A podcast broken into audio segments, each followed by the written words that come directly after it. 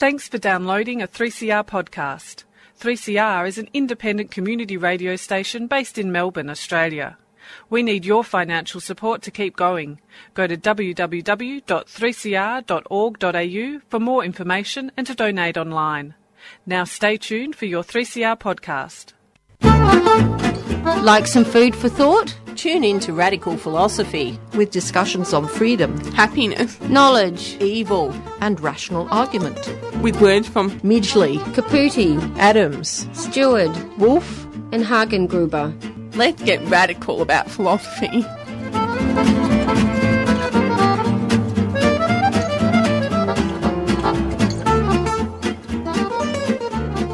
Beauty begins the moment you decide to be yourself. Coco Chanel. Welcome to Radical Philosophy. I'm your host, Beth Matthews. Today I'm speaking with Professor Heather Widdows about the philosophy of beauty. Welcome to the program. Thank you. Thank you for having me. Could you give us a little bit of background information about yourself? Yes, I'm professor in the Department of Philosophy at the University of Birmingham, where I have been for a very long time. My background is moral philosophy, and I've mostly worked in global ethics, feminist ethics, bioethics, and my current work is all about beauty, from everything from beauty practices like hair removal all the way to cosmetic surgery. And my main interest is about beauty. So, um, this is probably a difficult question, but what would your definition of beauty be?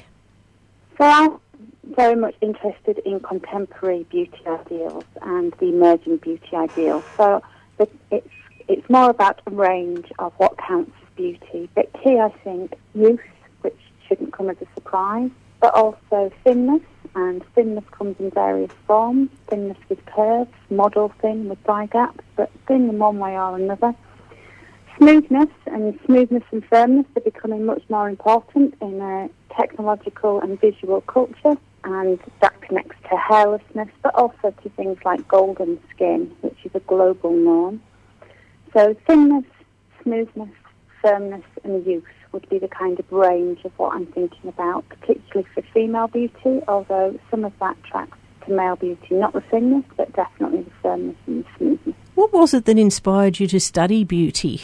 Well, that's kind of my million dollar question. I don't really know the answer to that. I've done a lot of work on feminine norms, so I guess i have always been interested in that. My background in virtue theory makes me think about ethical ideals, so in a way it kind of puts together some of my early work on virtue theory with my concern about gender oppression, although the claims that I've ended up making are very different from that.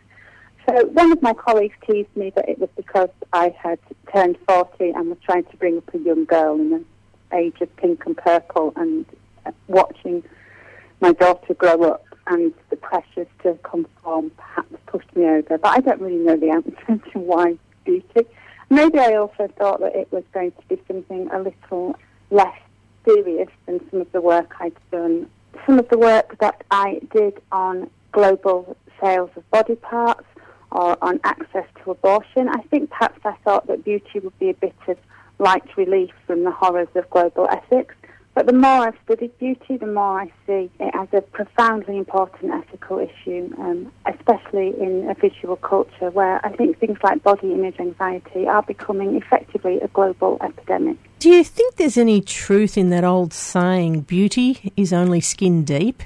I think there's, there's increasing truth in it. I would, I would argue in, um, in our contemporary world where beauty seems to matter more and more as the visual culture increases. So things like posting of selfies, there's a real sense in which our identity is increasingly in that kind of presentation of ourselves. So we don't just have to be camera ready at weddings and special occasions, but almost all the time.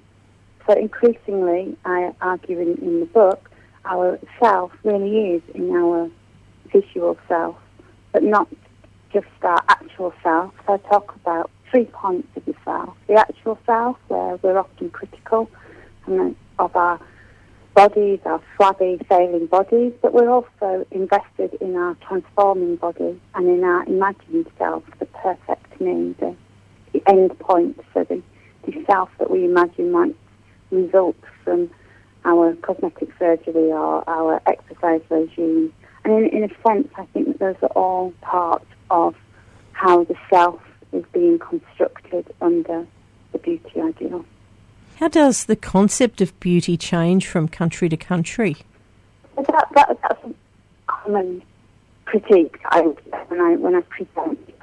One I have a number of book. One is about the beauty ideal becoming an ethical ideal. One is about becoming a more global ideal.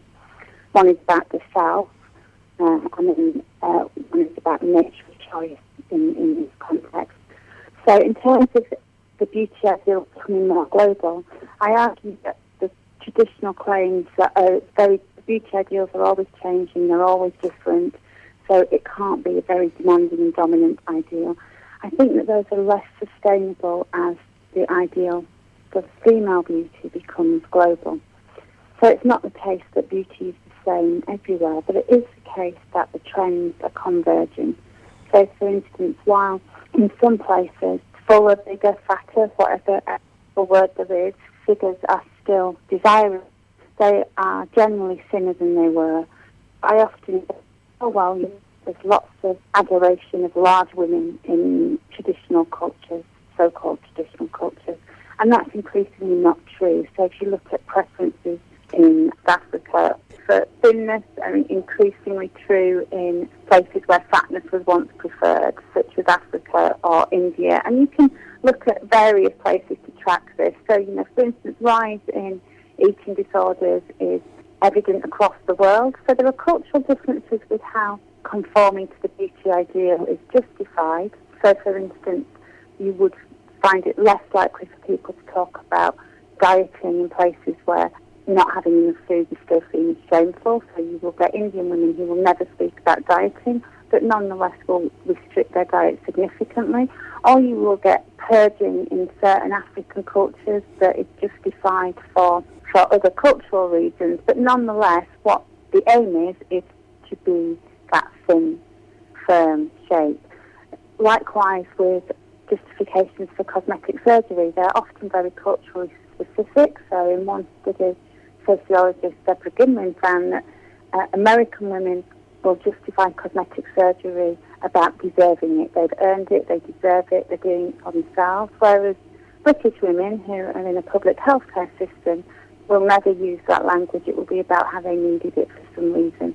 So the justifications are different, but so often the practices are very similar, and what the, what is being aimed at is that similar figure.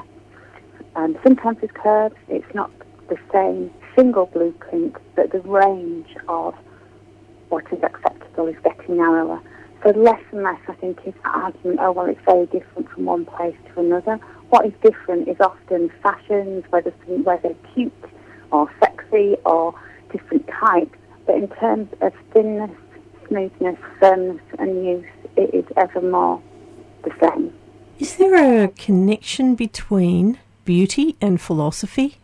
I, I guess there are lots of connections between beauty and philosophy. One, if one goes back to um, to Plato and the beautiful and the good, and then you think through medieval philosophy, where you know beautiful women often represented the virtues, and yet real women were often disregarded. The the interest in actual beauty, physical beauty of real bodies, has perhaps been less discussed than what might imagine given the history of beauty and philosophy. So we have a lot of second wave feminist work on political philosophy, but we have very little on moral philosophy and beauty as an ethical ideal of the type of arguments that I've been making about the beauty ideal becoming an ethical ideal, something that we judge ourselves good and bad by. How does beauty affect people's lives? There's a sense in which human beings as embodied beings have always been interested in, in beauty in one sense. We've always painted ourselves, we've always adorned ourselves.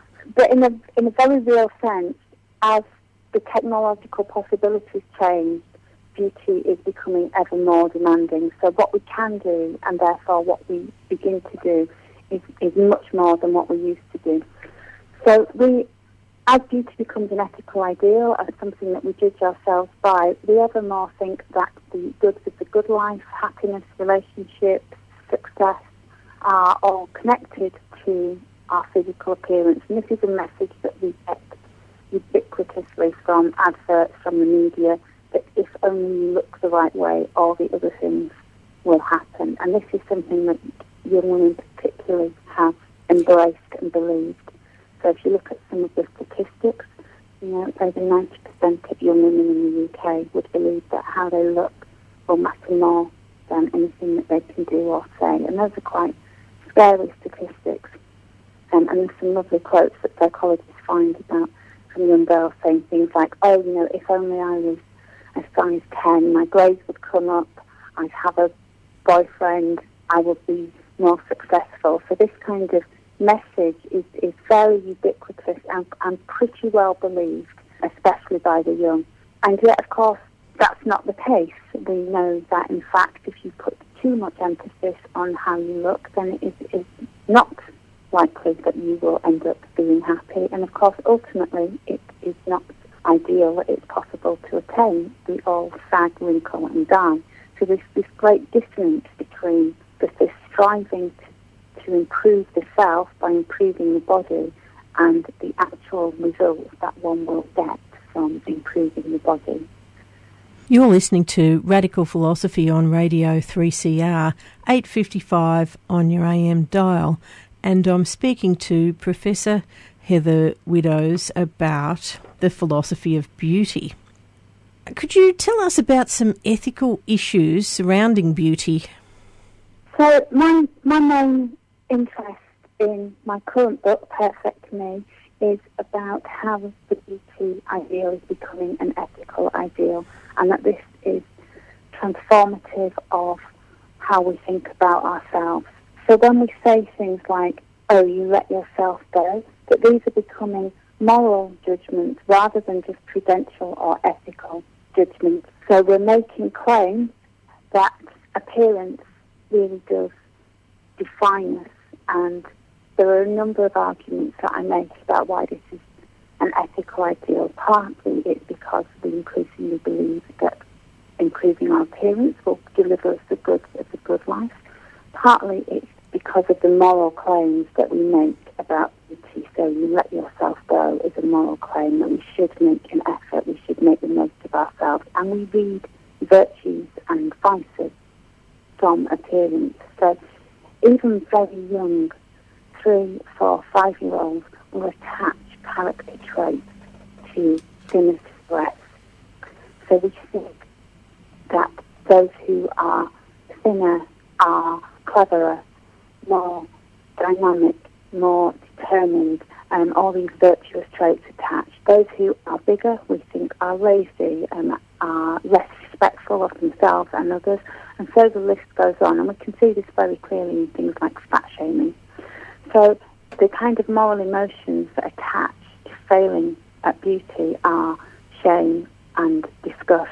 Um, fat shaming is a good example, but also to all kinds of appearance practices. So a, a very clear example is, I think, body hair um, and how we have changed our views about body hair. And again, this is a kind of rising demand to meet what are increasingly high minimal appearance standards. So increasingly, it's the case that body hair is seen as something that is unnatural and even disgusting. So if you look at how people talk about seeing body hair, they say things like, "Oh, well, you know, if I was in the shower at the swimming pool, you know, I wouldn't make a judgment, but I might stand a few feet away."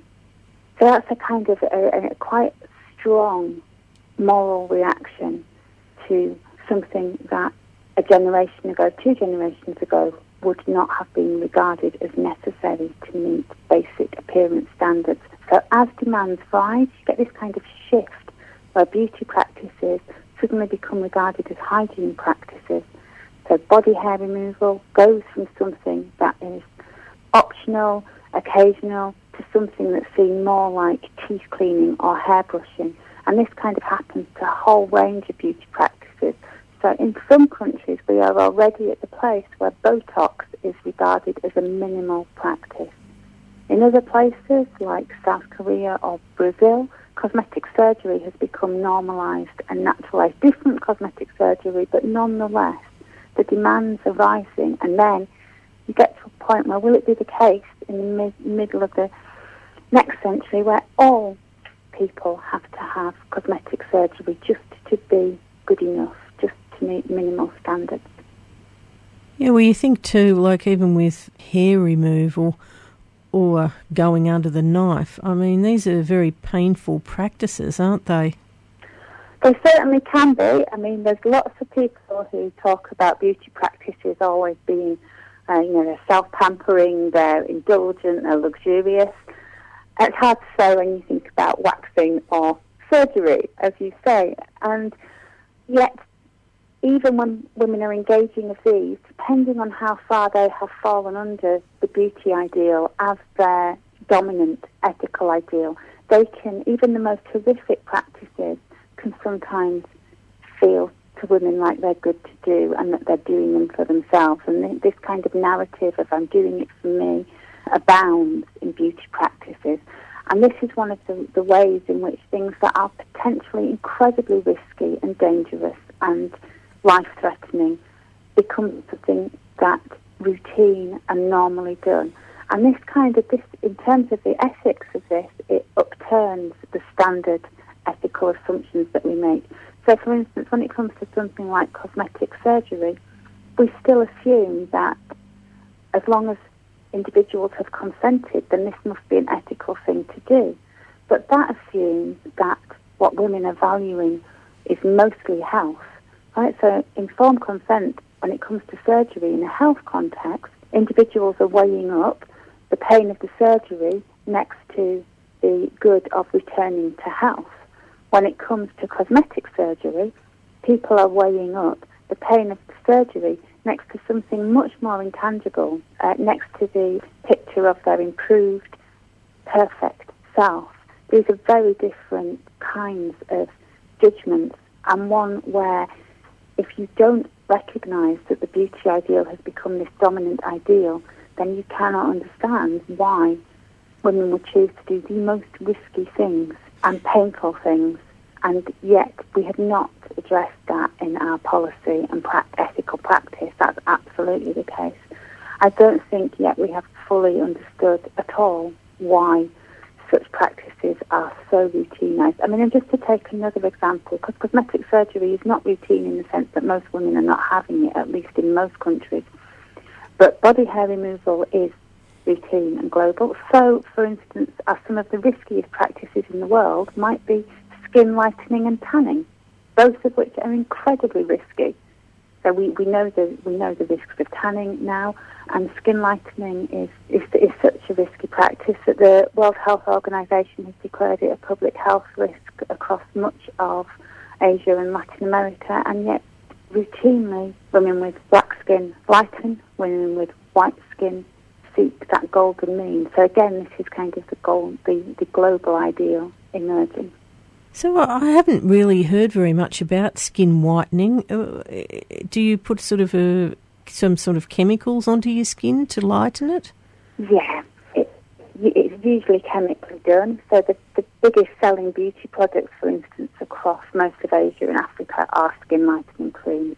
They're full of many risky chemicals, including in some places mercury. But it's also the case that the longer the chemicals are in the creams, then the, the, more dangerous they become. And these are the chemicals that are sold to some of the poorest women in the world. For instance, one study recently in Tanzania found that the skin lightening cream that the poorest women were buying, the chemicals had intensified, but also the warnings were no longer on the packets. So warnings include things like the need to stay out of the sun. And yet these warnings had gone, so women end up with skin that is the aim is to smoothen and lighten, and yet too much overuse or going out in the sun results in burning and painful skin. And yet the norm and the requirement for lighter skin to be beautiful skin is, is, is very pronounced in, in, in very many places. And anecdotally, so I have no paper to tell me this, but in my work in global ethics, anecdotally I have been told by development workers that even in the poorest places in, in Africa, you will find women prioritising skin lightening cream over antiretrovirals. So when people say to me things like, oh, how have you moved from serious issues of global ethics to some trivial issue of beauty that only affects rich women, I have to say that that's just not the case. It is the case that the poorest women in the world invest in beauty to the extent that they can, and the belief that being beautiful will deliver in some form is uh, increasingly embedded, and the more that is technologically possible, and the more that we identify ourselves with our virtual self, the self that we share online in selfies, the more we communicate in non-textual and visual ways, then I can only see these demands rising and more and more being required just to be normal, to be good enough. And that's a very bleak and ethically troubling future. So do you do you think that women really don't realise that they're risking their lives and their health for these beauty products or surgeries? I think it becomes the risks become more worth it the more that we the more women fall under the beauty ideal, the more that they believe and they buy that conforming to it will produce their best self, then the more they are willing to take these risks, and the risks are harder and harder to weigh. So it's not in any sense that they are not weighing them, it's just what is worth it to them seems to be so much more important. So this is the kind of investment that I talk about in the, the moving of the self to the body. So examples that I use, so I, I, I make this argument starting with the kind of very traditional arguments about sexual objectification and the identifying of the self in the body, but then argue that in beauty objectification, so so much of what's happening in sexual objectification is a sexual threat. It's about being desirable in the male gaze and the sense that one is an object of sexual desire.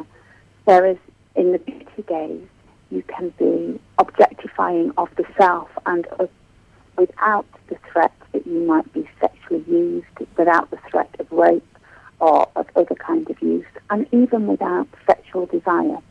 So it's much less, I argue, in the beauty gaze about being sexually attractive than having attained this ideal of beauty. So we can objectify, for instance, somebody on the red carpet as sexually desirable, but we can also objectify them as the extent to which they conform to the beauty ideal, the extent to which they're, you know, they might be firm, long-legged enough. And, you know, a good example of this is kind of what sociologist Ros Gill calls the red circles that you see in magazines, you know, red circles around a bit of cellulite or red circles around hairy underarms or, you know, all the opposite. So in that sense, when we are objectifying, we may not be objectifying in a, in a sexual way at all. And to understand why that ideal feeds into our own ideals, we need to shift our understanding of objectification from simple gendered sexual objectification to a form of beauty objectification. And beauty objectification is in some ways more insidious than sexual objectification. Sexual objectification, in a way, is much easier to resist because it's just turning one into an object and a sexual object, and it's all of those kind of second wave claims about being a mere body. But in beauty objectification, one is never just a mere body, right? One is also identifying the self with that. So one is both subject and object. And the ideal self, the imagined self, is never a mere object. It is always a doing, being, succeeding self. So this makes beauty objectification far more insidious. And I think that's something that we have yet properly conceptualized and recognized.